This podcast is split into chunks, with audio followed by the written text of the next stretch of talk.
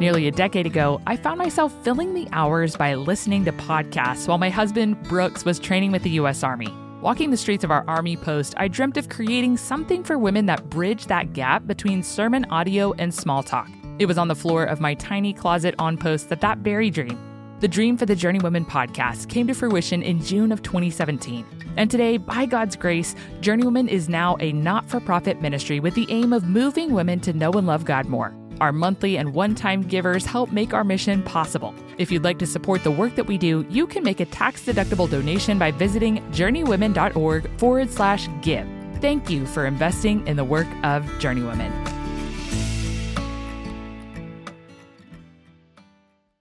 One, two, three, four. Welcome to the Journeywomen podcast. I'm your host, Hunter Bielis. Life's a journey we were never meant to walk alone. We all need friends along the way. On the Journeywomen podcast, we'll chat with mentors about gracefully navigating the seasons and challenges we face on our journeys to glorify God. On this episode of the Journeywomen podcast, I'm interviewing Lexy Sauvé. Lexy and her family live in Ogden, Utah, where God's called her to be helper to her husband, Brian, a homemaker and mama to her three precious babies. She also serves alongside her husband in ministry at Refuge Church in Riverdale, Utah, and enjoys spending as much time in God's Word as she can. She's got a degree in creative writing and sees her pen as a way to share what God's been teaching her with other people. As contributing editor for Deeply Rooted, Lexy spends a lot of time behind the scenes writing articles and excerpts for the website and magazine. She also reviews submissions, conducts interviews, and brainstorms new ideas for the magazine and website. Lexy and I actually connected through the magazine and our mutual friend Diane Jago, who was on episode 14 of the podcast. Today, Lexy and I are chatting about the gospel and how we need it every minute of every day. This is one of my favorite conversations yet, y'all. I hope you guys enjoy it as much as I did. Welcome to the Journeywomen podcast. Thank you. What else do you do? I know you have some little people over there. Yes. I guess you could say I'm a domestic engineer of sorts. So I'm married to a pastor, so we have a lot of our life and our schedule just revolves around our church. Yeah. And aside from that, we have now three kids. Ari is 4, Ira is 2, and Daphne is 8 weeks old. Oh my goodness. You're so fresh. I didn't realize that. That's amazing. Yeah. So congratulations. Little girl. We're excited. It's been fun. That is wonderful. Now, do you homeschool? So I don't homeschool right now. Okay. That is the goal. I grew up mostly homeschooled and I taught before having kids. And so I'm just really, I know some moms don't, they say it's not for them, but if I put my kids in school, I would probably be teaching with my free time. So I just, my husband and I just really both feel like that's where I should be investing that gift. In addition to having such a crazy schedule, being in full-time ministry, it's just the easiest way for us to be able to work our family schedule around that. So that's the way a lot of military families are as well. Yep. That's why I was homeschooled. Really? Yep. Yeah. So both my husband and I grew up in the Air Force. Oh my goodness. So, Lexy, this is awesome. And my sister's name's Alexandra too. So there's just all kinds of different commonalities going on here. That's awesome. That's amazing. I have very few friends who grew up military. And so with having children, obviously, and us being in the military, I am always just so intrigued when I meet adults who grew up in the lifestyle that my kids are growing up in now. And I'm like, oh, you're okay? Okay. Yes. Okay, that makes me feel better. That's awesome. Yeah. The people that I do meet that have grown up in the military, though, they tend to be really balanced and well-rounded and just have a really big worldview in comparison to my own. I think it's true. I definitely think it's true. That's why it's always funny to me when I get worried over the little things I do with my kids, because I just kind of think about the way I had to grow up, and I think this is nothing compared to the issues I had to deal with. Yeah. Did you guys move a lot when you were growing up? Yeah. We ended up moving about every, 2 to 2.5 years, simply because early on, my dad had to do a few humanitarians for his mom was sick, and my mom's dad was sick. Okay. And then he got commissioned after that, so that kind of cut another assignment short, and then I think the longest we were anywhere was 4 years. Yeah, it's a fast-paced lifestyle for sure, but we have a lot of military listeners, so I know that'll be a really big encouragement just to hear that you've grown up in our world. Yeah. It's really exciting. Well, I'd like to have you discuss the topic of the gospel, and I hope you're as excited as I am. Yes, I am. I've gone through a bit of a transition with this in the last year, so this will be kind of put a lot of the things I've been challenged by to the test, I feel like. We talk about the gospel a lot on the Journeywomen podcast, and it's one of my goals to be incorporating the gospel into the fabric of every conversation that we're having on this show.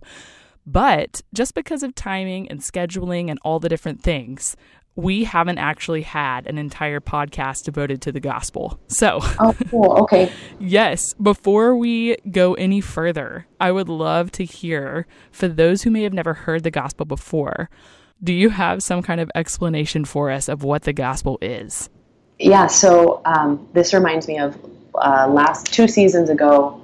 For our house churches, we were, for the first time, kind of able to sit under house church leaders and not be the ones leading the house church. And my husband and I really gained a lot from watching our house church leader, his name was Joe, watching him lead. And every single time we started house church, he would just ask one person to explain the gospel fairly quickly. Oh, I love that. Yeah, so I really, really, really love this short explanation. And the reason I like the shortness of it is I was able to easily teach my kids the gospel as well. Yes. Anyway, so just really quickly, the gospel is what happens when you believe in Christ, and he takes our sin and we get his righteousness. So there's kind of two components to that. I think a lot of people grow up in the church understanding that Jesus takes our sins, but I don't necessarily think we understand what happens when we get Christ's righteousness. So yeah. So basically, smarter people than me call that the great exchange. Yeah. So we access that through faith. It's not by works.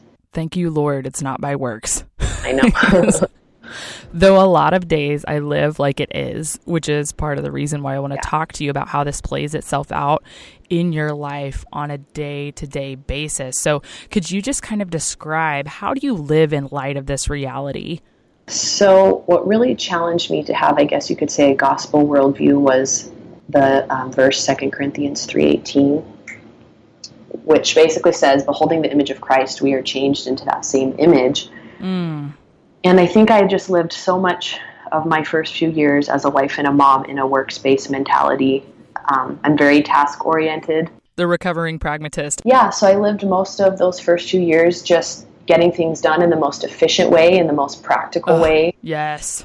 And that led to me really feeling despairing when I had bad days as a mom or a wife. And so when I came across this verse that basically told me that if you look at Christ, you will be made into that same image, my whole worldview was really challenged because there was nothing I could do at that point. I couldn't have the dishes done by the time my husband was home to be righteous. I couldn't have the happiest tone of voice towards my kids to be the best mom. It was really just about looking to Christ in those moments. And so that started to slowly change my thought patterns. And I would say the last year or so, I've had to, I guess you could say, challenge my behavior as well. That was something I didn't necessarily understand at first when thinking about gospel centrality in all of life. Yeah. I knew how to preach to myself the truth, but then I needed the works to follow, if that makes sense. Oh, man. Okay, well, let's start with how to preach to ourselves, because maybe somebody's there and they're like, where do I even start with preaching to myself? And then let's move into, how do we live in light of that? So how do we preach it to ourselves? So I think that you have to really have the time in your schedule, truly, to meditate on the gospel. And what I mean by that is, if we're so busy, we're never going to want to take the time, because it's not the most practical thing to stop, but it wasn't also practical of Christ to put his life down on the cross for us. So I think it's really important to be able to make room, first of all, if this is something you struggle with. Second of all, a really practical example of this, I remember when I was first learning about this concept when we moved into our home, and I was just feeling extremely overwhelmed and disappointed with myself because it was like 4 months into our move and I still had boxes that weren't unpacked and my house wasn't decorated. And you're a military kid. You're supposed to have that on the walls by the third week. Exactly. So I just was feeling so frustrated and just I guess I just assumed everyone was disappointed with me because I was disappointed with myself. And yeah, I had to get to the point in thinking, okay, so how does the gospel apply to this? And I think it was something I read by Elise Fitzpatrick probably. And yeah, love her stuff. Me too. She was basically saying, because God poured out all of his wrath on Christ at the cross, he reserves no disappointment for you. It was completely poured out on Christ. As a very practical example, I remember walking around my house one day, counting the boxes and just thinking, Christ holds none of this against me, because it was all poured out of the cross. So it just makes you so thankful. Yeah, it really does. And then that thankfulness is what fuels the gospel-centered living, if that makes sense. Yes. The gratitude, it leads us into that. And then obviously out of that flows so many things, including joy, which I think a lot of us hear about this concept of living joyful lives as believers or pursuing joy, you know, kind of the John Piper thing. But for some of us, there's just a disconnect there. It's like, I know that I'm supposed to have joy in Christ, but how do I get there? And I think what you're describing is, if we were going to create a formula, which there is really none other than the gospel, it's meditating on the gospel and fixating on its truths and allowing it to transform your heart and thereby transform your life. Yeah, and one more thing to mention is, I think the biggest thing that people forget when they think about the gospel is we're really good at being like morbidly introspective over our sin. Yes. But I think we forget that when Christ looks at you, he doesn't actually see your sin anymore. He sees the righteousness of God. So that is where the faith comes in, is you have to truly believe that you've been delivered from your sins and God does not hold them against you anymore. I had a pastor who used to say, staring at your navel, like you're just kind of stuck there looking at it like, there's all this lint in here. This is disgusting. And instead of looking at your navel, you look up, fixate on God, and then you just begin to see, really, you do see that gap that exists between you and holy God. And I've talked about this before, but in that kind of expanse, that space, we come to realize that that's what Jesus fills. Another thing that I think Christians fail to relate to when it comes to the gospel is understanding how the law works in the place of a Christian's life. The whole disconnect between the Old Testament and the New Testament is huge. Paul talks a lot about how the law was a ministry of death. And so if we're looking at our list of to-dos or the things that culture tells us we need to be in order to be righteous, that is automatically going to breed death in our life. Yeah. And it truly is only by looking at Christ in the gospel that we will be transformed. So I think we need to, as Christians, really wrestle with and figure out for ourselves how we relate to the law. And the book that helped me with that the most was honestly Martin Luther's commentary in Galatians. So, ooh, yes. It helped me realize that this whole gospel centrality thing isn't really new. The church has been fighting for this for hundreds of years. So, man, I love that. And isn't Galatians like the mini Romans? Like it's a condensed version of Romans? I've never heard that, but I could see now that you're saying that, I could see how that would be. Well, I might need to edit that out if you haven't heard it. But I think that it is. And Galatians was one of the first times that, you know, as someone who is actively pursuing Christ and desiring to grow in Christ likeness, you know, and then having kind of gotten too caught up in what I'm doing for him, Galatians was incredibly freeing. So highly recommend. And I can't wait to check out that commentary. I'd love to flesh this out just a little bit more practically. Can you offer some examples of what living in light of the gospel might look like for somebody else? Okay. So an example I would something I've talked about with my kids before is, even if you're an adult child, this could apply, but either like struggling to honor your parents or struggling to obey your parents.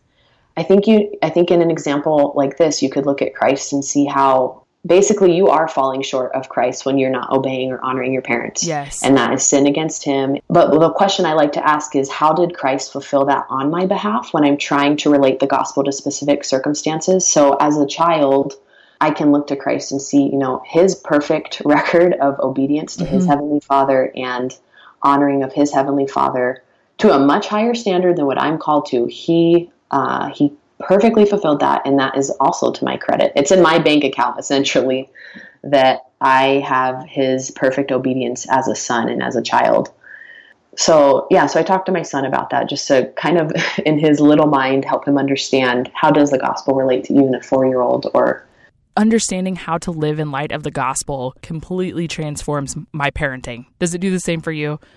Oh, totally. I mean, even, I don't know if I mentioned this to you, but my son was we actually got to take an ambulance ride to the hospital a few days ago. And what happened? Is he okay? Yeah. So he has struggled with really bad asthma for about 3 years now. And it was so bad a few years ago that he was on adult doses of medication just to keep him out of the hospital. But we've slowly been weaning him off, and we got onto a much lower dose this summer. And so this was really the first time he has been sick since lowering his dose. And now we know that he can't be on that low of a dose, essentially. So scary, Lexy. Yeah, it was one of the most terrifying things I've ever been through. And just all the fear that was associated with that. And it was just really overwhelming. And I didn't even know, like sitting beside him in the ER, I didn't even know where to read in my Bible. I just felt, I really felt like I was failing in being a giant of the faith. For some reason, I had this really high standard on myself that I should be this rock. Yeah, exactly. And I just knew, I was like, I don't even know where to read in my Bible. This is like the most basic thing as a Christian. And the next morning I was reading in the book of Job, and Job isn't Christ, but even just seeing Job's example of, everything was taken for him and he falls on the ground and worships. And just seeing that picture and seeing that that was not my response made me realize that Christ alone is the one who was able to worship in the midst of suffering. Yeah. And even seeing that helped me remember that Christ's obedience of worship in suffering is to my account. So I don't need to be struggling to figure out how to suffer correctly. Yes. It's not about my suffering. It was about Christ's suffering. And so even in the moment I was thinking, how does Christ's obedience get it together? Be like Jesus. What would Jesus do here? Yeah. Just really asking yourself in the moment, like how was Christ obedient for me in my place in this situation? And those applications are, I feel like there's thousands of them. That could flesh itself out so many different ways. Life is crazy sometimes, and finding time to sit down and read the Bible can be difficult. That is why I love Dwell. When I can't find time to read the Bible, I can listen to it. The voices reading the Bible are soothing. They're not your normal narrators. Plus, you can choose calming background music and adjust the pace of the narrator's voice to get things just right. Dwell's newest release is called Dwell Daily, a fresh, thoughtfully crafted devotional that immerses you in the Word, allowing you to pray it, meditate on it, and so much more.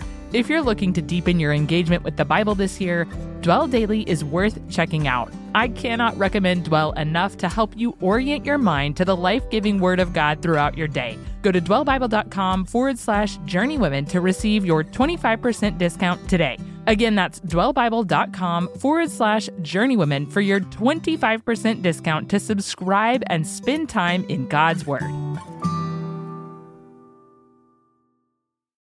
And I totally identify with what you're saying, where when I realize I've messed up, I will find myself cycling down in despair, thinking, oh my goodness, feeling shame, feeling guilt, feeling inadequacy, all of those different things. And those feelings are always kind of a barometer that I look at to recognize, like, there's something that I'm not believing about the gospel here. Yeah. And instead, like you said, taking the time to just sit with the situation for just a second longer and to realize, you know what? Most of these things, a lot of it is fear that I'm not enough. And that is true. Yeah, exactly.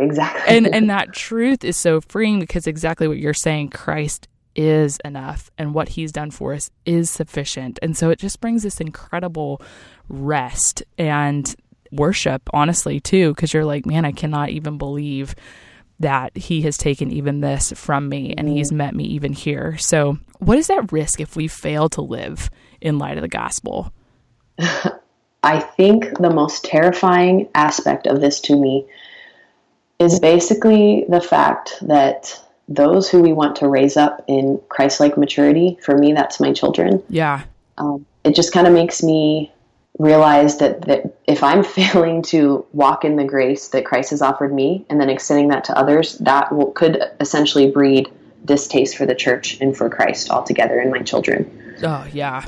Slash anyone in our presence. Yes, exactly. Anybody that you are interacting with, if they don't see that joy, I mean, that's what's attractive about the gospel to us, is that we were offered grace, unmerited favor. And so I think it's very, I think Christians really should meditate on those verses. I think it's in Matthew and Mark where it talks about, you know, if you're not willing to extend mercy, Christ will not extend mercy to you. Mm. And so I just have to think about that constantly with those that I'm interacting with. That's a reality that Christ uses that reaping and sowing in our lives. And so if I'm just sowing anger into my children all the time, you know, does that mean they're going to grow up to be angry daddies themselves? So you have to, I just think you have to think about that whole concept of reaping and sowing with how you're interacting with those you're ministering to. Totally makes me think of that parable. Yes, that's what I was thinking. Basically, he owes a debt, and the master frees him of that debt, and then he goes back to somebody else, and he's demanding a much smaller debt from him. Yes, that's exactly it. I think the master finds out and basically says, if I've forgiven you of such a big debt, why can't you forgive him of such a smaller debt? And he puts him in prison. Yes, and I have totally been in that situation so many times, you know, where I'm just expecting so much out of someone else, and I forget what Christ has done for me. And I act in anger and I respond in bitterness. And it's really, really ugly. You know, a lot of it for me, if I fail to live in light of the gospel, a lot of it does result in a shame-based view of myself where I just walk around with 1,000,000 pounds on my shoulders. And I constantly feel like I am not enough, which is true, like I said, but I feel that. And then anybody who offers any criticism, any critique, any of that, one more little rock into my backpack is enough to just make me just fall flat on my face when I'm not living in light of the gospel. So just in case anybody's there. Again, that reminds me of something, I think it was Elise Fitzpatrick said about when we look at other people, instead of looking to Christ, we have one or two options, either pride because we say that we are better than that person, or despair because we see we're falling short of that example. Yes. So did her writing help you understand the gospel better? Yes, definitely. It totally did. The reason being is because I was trying to find like a gospel-centered curriculum for eating disorders. Mm. And I came across her book. I believe it was called Hate to Eat, Love to Eat. It's Love to Eat, Hate to Eat. Anyways, I went through it and it was really helpful. The first part of it was really helpful. And then the second part of it, I just remember walking through Costco one day, following the checklist that she prescribes at the end, and just feeling this weight of like, oh my gosh, I can't even live up to this new standard of gospel-centered eating. Mm. And I was feeling super disappointed about the book. And then there was another gal in our women's ministry who was reading it, and she kind of had the same feelings. And I just felt like, oh, I don't know what to do, because so many of the eating disorder type curriculums are just really self-help centered. Yes. And I was listening to her on her podcast, and she was talking about how she wrote her first few books, and she had some guys look at them, and they said to her, you know, these are really great, Elise, but you're totally missing the gospel. And one of those books that she mentioned was Love to Eat, Hate to Eat. Lexy, this is so crazy. So did you struggle with an eating disorder? I don't want to say I struggled with an eating disorder, but I definitely have had disordered thoughts about food, if that makes sense. That is the same for me. And I actually read that book because this is a passion of mine, which I read that book and had the same experience. And I'm so happy to hear that from you.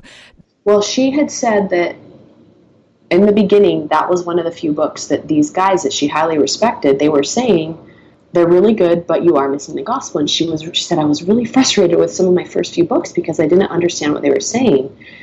And it was only after she took a lot of time to study God's love for us, which led to her writing Because He Loves Me, or Because He Loves Us. She said she realized she was missing that 2 Corinthians 3:18 component of it's by looking at the gospel and not looking at your works that you're changed. Yeah. So she said that's, you know, I was totally missing that in Love to Eat, Hate to Eat. It was very law-based towards the end. And so that's why I started gobbling up all of her writing, because I just, as a writer, it was fascinating to me because I thought, well, have I been doing that? Have I been heaping law on others through a ministry of death by my words that I'm writing? Huh. And I got to interview her for Deeply Rooted magazine because I was so curious as to just hear about this. And anyways, so highly recommend her later books. Because He Loves Me is great for identity, which is super impactful. We're actually going to have a show on identity very, very soon after yours releases, which I'm excited about. And then Give Them Grace is great for parenting. But also, if you've ever been a child, which all of us have, even if you don't have kids, I think you'd find it very helpful. So that one was great for marriage too. I was just thinking about how I need to pull it out again, because this, what we're talking about, is something that I recognized probably 6 years ago, that I knew how to explain the gospel. And Sarah Scott and I talk about this in the second episode of the podcast. It's evangelism, sharing the gospel. And I knew how to talk to other people about the gospel, kind of the blip that you offered at the very beginning. But I wasn't living in light of the gospel, and I had no clue how it connected into the intricacies of my everyday life. It's like I'd moved on from it. It's like I needed to know how to share the gospel and then to move on to greater, like, theological revelations or something. Yeah. And I just started coming back to the fact that, no, it's just about the continual understanding of who Christ is and what He did for us. That's why I love Paul's words when he says, I claim to know nothing among you except Christ and Him crucified, because that is a sufficient doctrine for all of life. Oh, I'm going to, like, tattoo that somewhere. Seriously. Oh, man. Well, okay, if somebody's in the boat that I've been in, where they have just moved on from the gospel, or maybe they think that gospel truths are, like, elementary, like those are the basics, like addition and subtraction, and then everything else is, you know, calculus. What would you suggest to them, and what would you encourage them to do? I would definitely say they need to repent of that sin. And I say that because I was kind of in a season of that where I, for me, moving on from the gospel became a works of being a good steward. And I was making the gospel about my stewardship, specifically my stewardship of my health and my children's health. And in that context, for me, we had been strictly vegan because of a doctor's recommendation for both my husband's health and my son's health. And it was about a year and a half of that. And I felt like, well, if I have the gospel, this is the proper response to have, to steward my food well, to steward my body well, to steward my health. And I just didn't realize that I wasn't acting on faith anymore. I was acting on, you know, Lexy's control, essentially. That particular topic can be such a foothold for us as women. I really feel like part of it is because we feel like, as Christians, we have to be the best stewards at everything. And it's not about us being the best at anything. Yes. And then there's that fear, for me at least, there was that fear element of, oh my goodness, if I have a piece of cheese, I'm going to get cancer. We're all going to die at some point. Anyways. Yes. God is sovereign even over cheese. Exactly.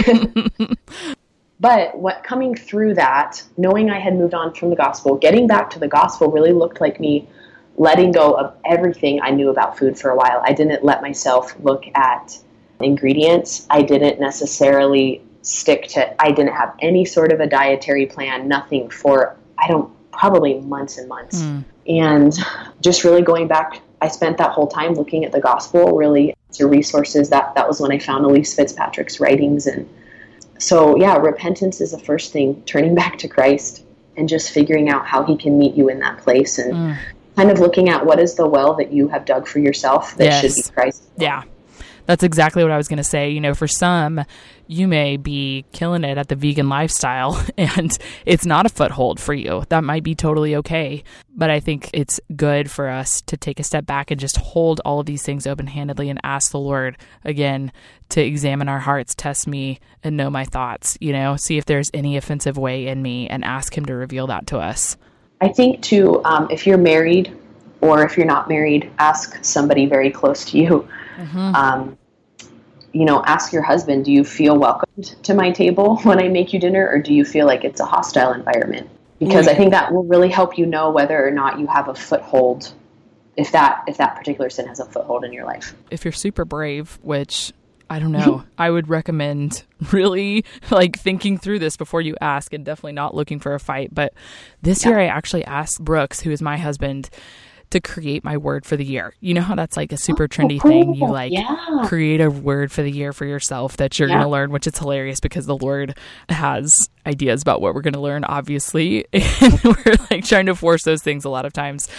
But it's very telling to ask someone who's close to you, if there's one thing that you could encourage me to intentionally process through and submit to the Lord, what would it be? And for Brooks, he told me, he was like, you know, I really think you need to grow in the area of flexibility. And, you know, I think the whole issue of control had totally become my well, if you will, to use your analogy. Yeah. And like you were saying, just efficiency, the idol of efficiency and, you know, accomplishment was absolutely what I had been enslaving myself to, and thereby, as you mentioned, enslaving my family to. And when it didn't work out, whatever it is, whatever plan it was that I had created, when it didn't work out the way it was supposed to in my mind, then I would have these mini breakdowns, which would lead to a bad attitude or frustration with my kids that's just unnecessary, all of those things. It's so true. Okay, repent. I think I need to even go sit and repent even more after this. But the great thing is, again, the gospel, repentance gives us an opportunity to cling more closely and tightly to Christ. So could you talk a little bit about that? Like repentance, true repentance, what will it stir up in us? I think it will stir up godly sorrow over our sin. And by that, I mean a quick sort of sadness that leads to much quicker joy in Christ. Because I really, really get stuck in the wallowing, the wallowing part of repentance. The shame, yes. So again, if we don't look to Christ, John 1:29 says, "Behold, the Lamb of God who has taken away the sins of the world." We're supposed to be, that word behold means to look. So look at Christ. He's taken this sin away. Stop looking at your sin. Yes. Again, it's by faith. It's believing that sin is no longer part of your identity and that it's been put to death on the cross. And just walking in that new life that Christ has called us to, and actually trusting that, you know, he has very specific good works for you to walk in. Right. Because I think that is the part of the gospel that we forget, is that works don't come before faith. Works come after faith, and they are evidence of faith. And so I think that's the second part of gospel-centered living. We have gospel-centered thinking, and then I think there's gospel-centered living that we shy away from because we are fearful of becoming moralistic and legalistic. But I think the second part of that requires much more wisdom and time and prayer on our part to say, okay, Lord, this is what you have done for me, and I am very thankful for this, and how do you want me to live in response to that? So some days for me, that really looks like sitting on the floor with laundry and just clothes everywhere and toys everywhere, and just really feeling like, okay, Lord, if this is what you want me to do today, to live in response to your gospel and to repent of my works of housekeeping, I will sit here and play with my kids for an hour and get nothing else accomplished. Yes. And so I have to ask myself, I do ask myself that a lot. Okay, Lord, what do you have for me in this specific moment? You know, what is your work that you've prepared for me? I think it's getting dinner cooked right now, but you might think it's sitting down and praying with my 4-year-old, you know? Yeah. So you have to use a lot more wisdom with that second part, I think. You absolutely do. And it's really neat as you're describing this, kind of the thinking moving its way down to our heart and to our hands. Mm-hmm. It's amazing to see how God works that in us, you know? And I think a lot of us as believers, our fixation is so with our hands because we want to control other people's perception of us. We want to do the right thing.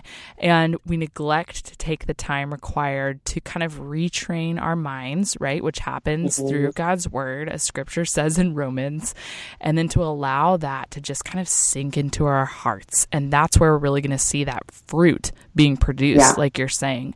But it definitely is like an active participation with the Lord as he's working that out in us. Yes, it's way more comfortable for me to ignore my husband and kids and get my chores done than it is for me to have to sit and realize there will be work involved later, but I'm going to enjoy my family right now.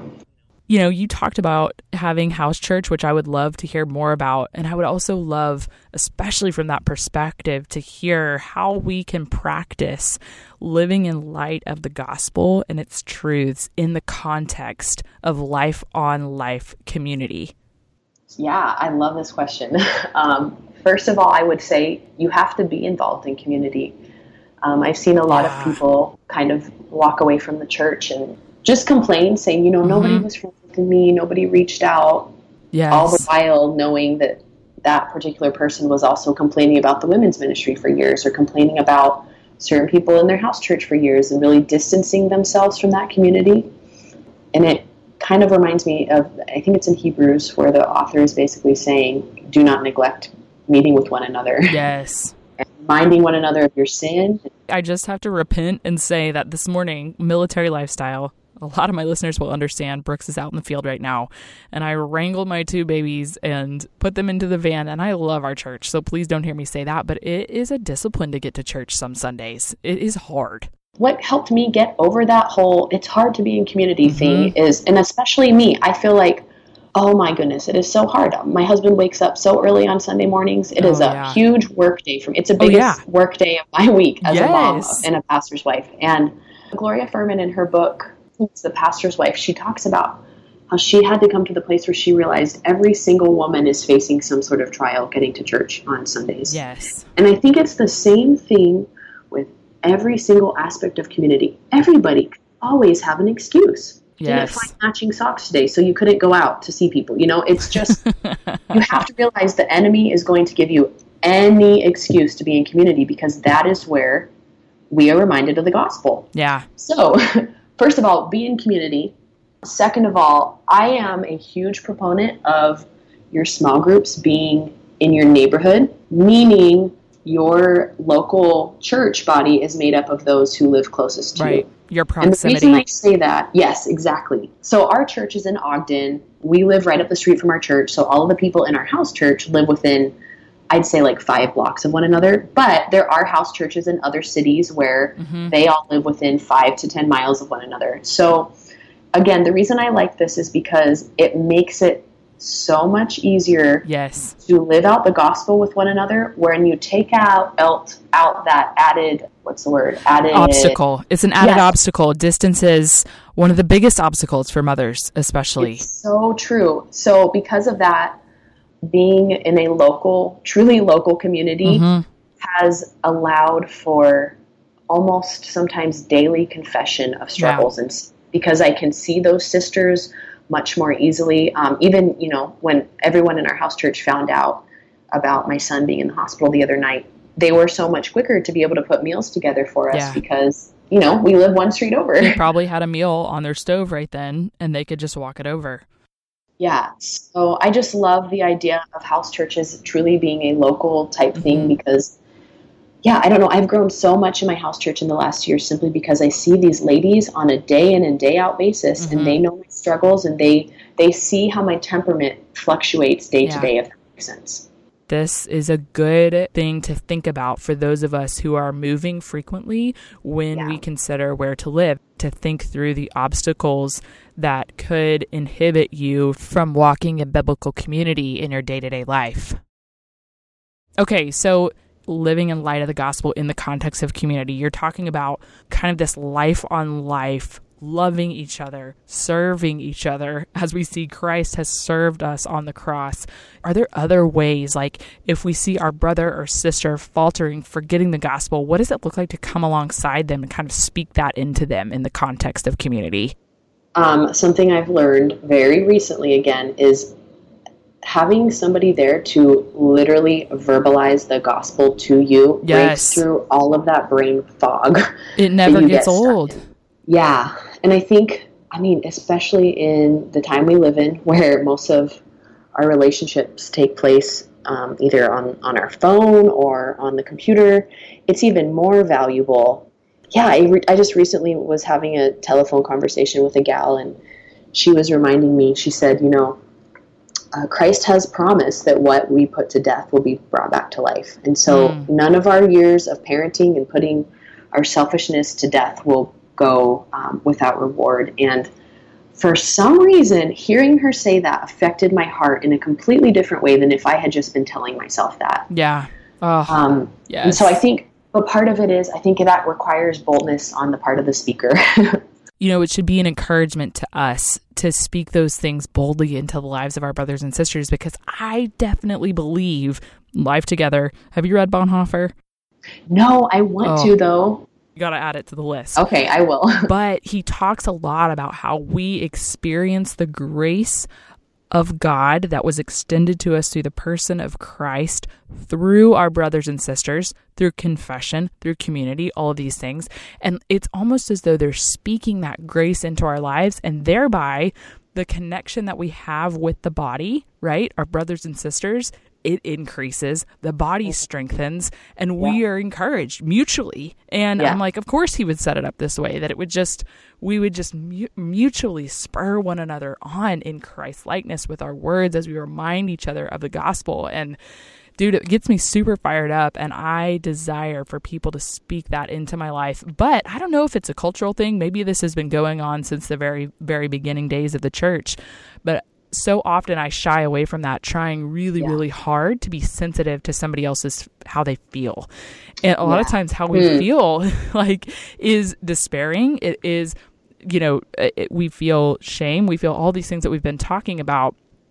And sometimes my tendency is to encourage somebody to fixate more on their feelings instead of speaking into the speaking life into those feelings. And obviously this requires great discernment, and it also requires knowing the gospel, because my friends who really know the gospel are the ones who will encourage me with the gospel, and I walk away feeling different because of our interaction, and I feel encouraged, and I feel like they've breathed life into me. And Sarah Scott, she actually was the second person that I had on the podcast. She talks about evangelism. She's one of the people that knows the gospel better than anybody else in my life. And I'm telling you what, I will oftentimes come to her despairing, and she'll say something like, honey, you know, this wasn't always about you. It never has been. And I'm like, oh, you're right.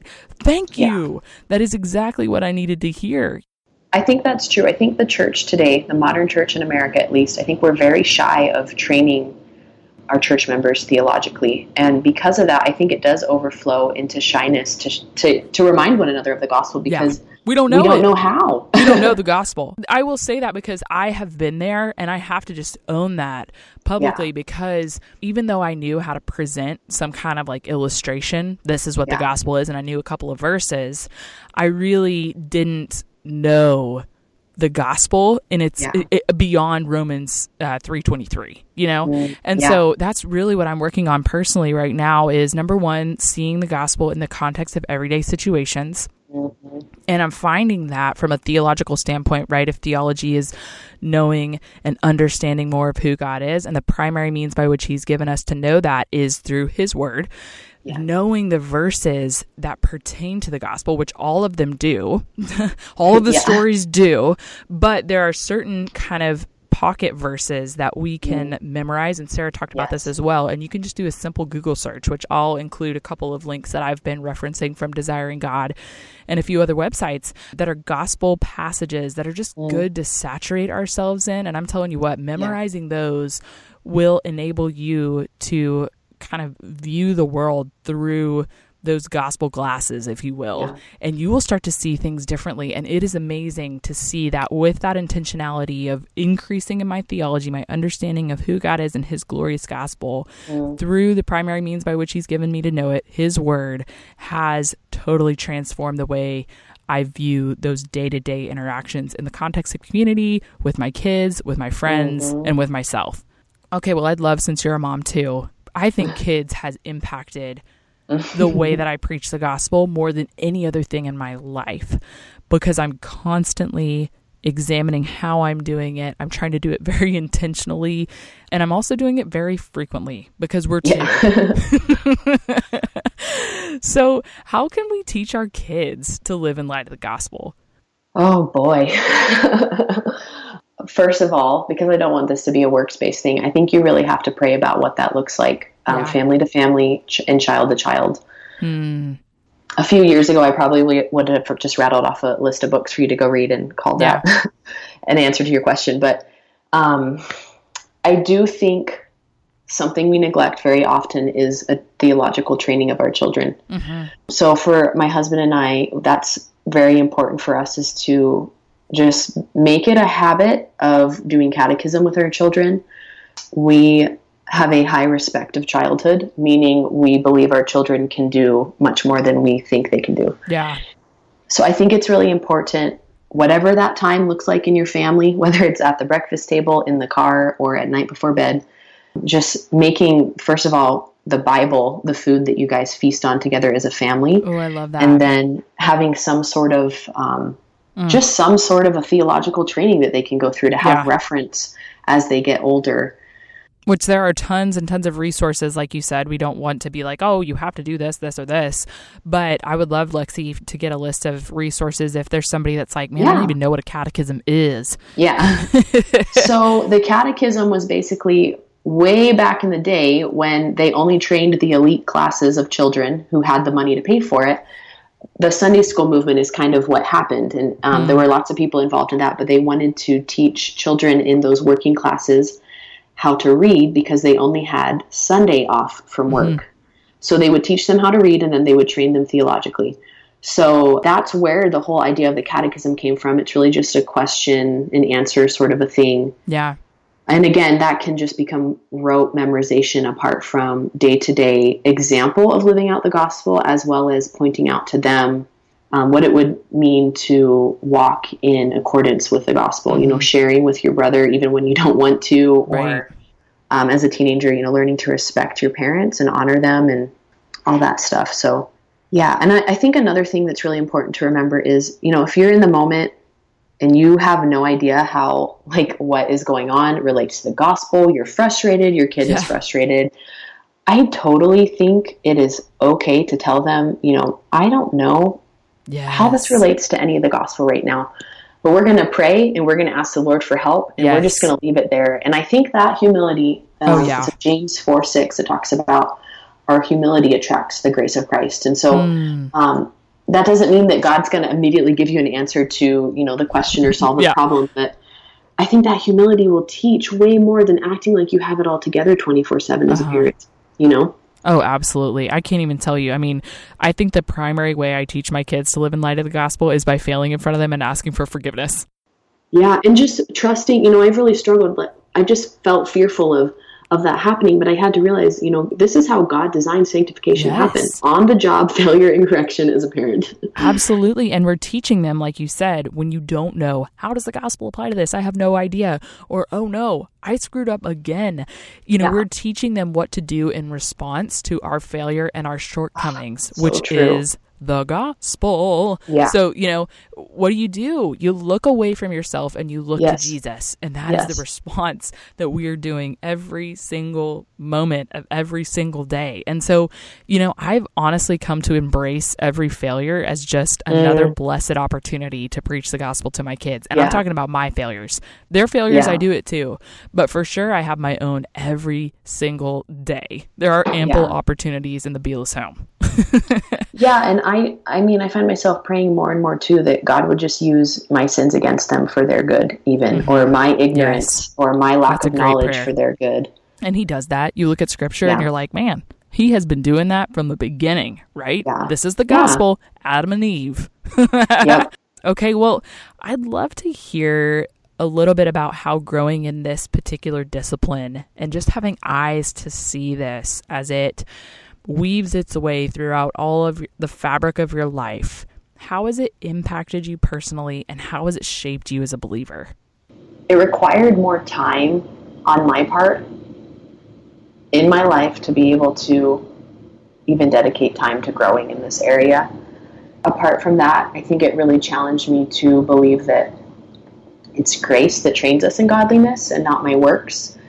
And I've just had to, I think for such a long time, I was fearful of offending my, you know, my vegan friends or offending my minimalist friends, or not that I want to be unnecessarily divisive, but I found that I wasn't bold in the gospel and in sharing what I was learning because I was just so worried about offending other people. And I kind of had to get over that element of it is offensive because it is the gospel, and truth divides. My husband talks about that all the time. Truth in its nature divides. And so, I think just walking in boldness, it allowed me to have more confidence in the gospel even, and to just see it as the only tool that I need. I don't need to, you know, I don't need to have a list of books to be a better wife to share with you. I just need to have the gospel. And so Just really allowing my ministry to be about nothing else except Christ and Him crucified and how that relates to every area. It's just grown my confidence, because beforehand I would have said, you know, I'm not an evangelist. I don't have that gifting. Mm-hmm. But a lot of it was because I didn't feel like I knew what to say. Totally. So, yeah, I don't know. It's just been sort of a, through with the Lord's help, really just kind of an equipping of just a boldness and an ability to go out and see that the Holy Spirit would use those gospel words in other people's lives. So good. Well, you kind of wrecked my next question then. Sorry. Do you have any resources other than the gospel, or do you just want to put a big period after that for those of us that are trying to grow in gospel-centered living? Okay, so specifically with gospel-centered living, I would say Elise Fitzpatrick's stuff was really helpful to me, specifically her book, Counsel from the Cross. She actually co-writes that with someone else. I think his last name is Johnson. I haven't ever read that. I will definitely link to that in the show notes for everyone. And then I think that will help you get the gospel-centered thinking down. And I believe it's D.L. Moody that has a book called something about preaching the gospel. No, it's called Spiritual Depression, and it's all about preaching the gospel to yourself. Okay. I haven't personally read that, but I've heard that come highly recommended for this topic. And then the second part, this is just kind of a all together, go check these people out. And I know they're kind of controversial sometimes, but anything by Douglas Wilson and his daughters has been extremely helpful for me to understand what gospel-centered living looks like in response to having right gospel thoughts. Okay. So I don't have any specifics. I think what was really helpful for me as a woman was listening through all of their churches' women's conferences.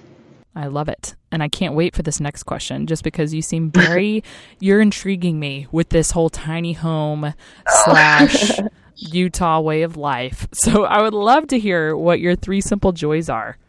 Oh, okay. Well, I have 3 little kids. Oh, precious. Yeah, I don't know. Do you usually go really practical with this, or do people, I'm sure they go all over the board with what their answers are? It has been everywhere from like my kid learning to walk to like collagen in my coffee. Okay. Well, so honestly, this past year, I have just really been learning to live with noble limitations, if that makes sense. What does that mean? Tell me that. Okay. So go read Sensing Jesus. Ooh, okay. And it will explain everything. But in short, just really being okay with being a human who has limitations. I can't do it all. It's already ministering to me. One of my resolutions in 2017 was actually to start nothing. Don't start a new group. Wow. Don't start a ministry. Don't start a new Bible study. Lexy. Yeah. I needed that. That is so good.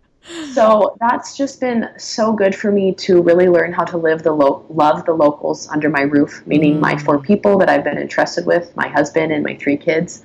And that really has been a great source of joy for me, just that idea of simple living and, yeah, just learning how to have noble limitations and not be frustrated that I am dependent on Christ for all of my strength. So that would be number 1. Number 2, because I have a newborn in my house again. This is super silly, but it makes me so much more of a happy person on a day-to-day basis. I drink my coffee at noon now instead of in the morning. Yes. And is it decaf or caffeinated? No, it's caffeinated. And absolutely, because you're up half the night anyways, so why not? Yes. Yeah, honestly, by 2:00, I am just ready for bed, and I know I'm grumpy when my husband comes home. Yes. So changing my coffee drinking to noon has just helped me. It's just helped with my natural rhythms.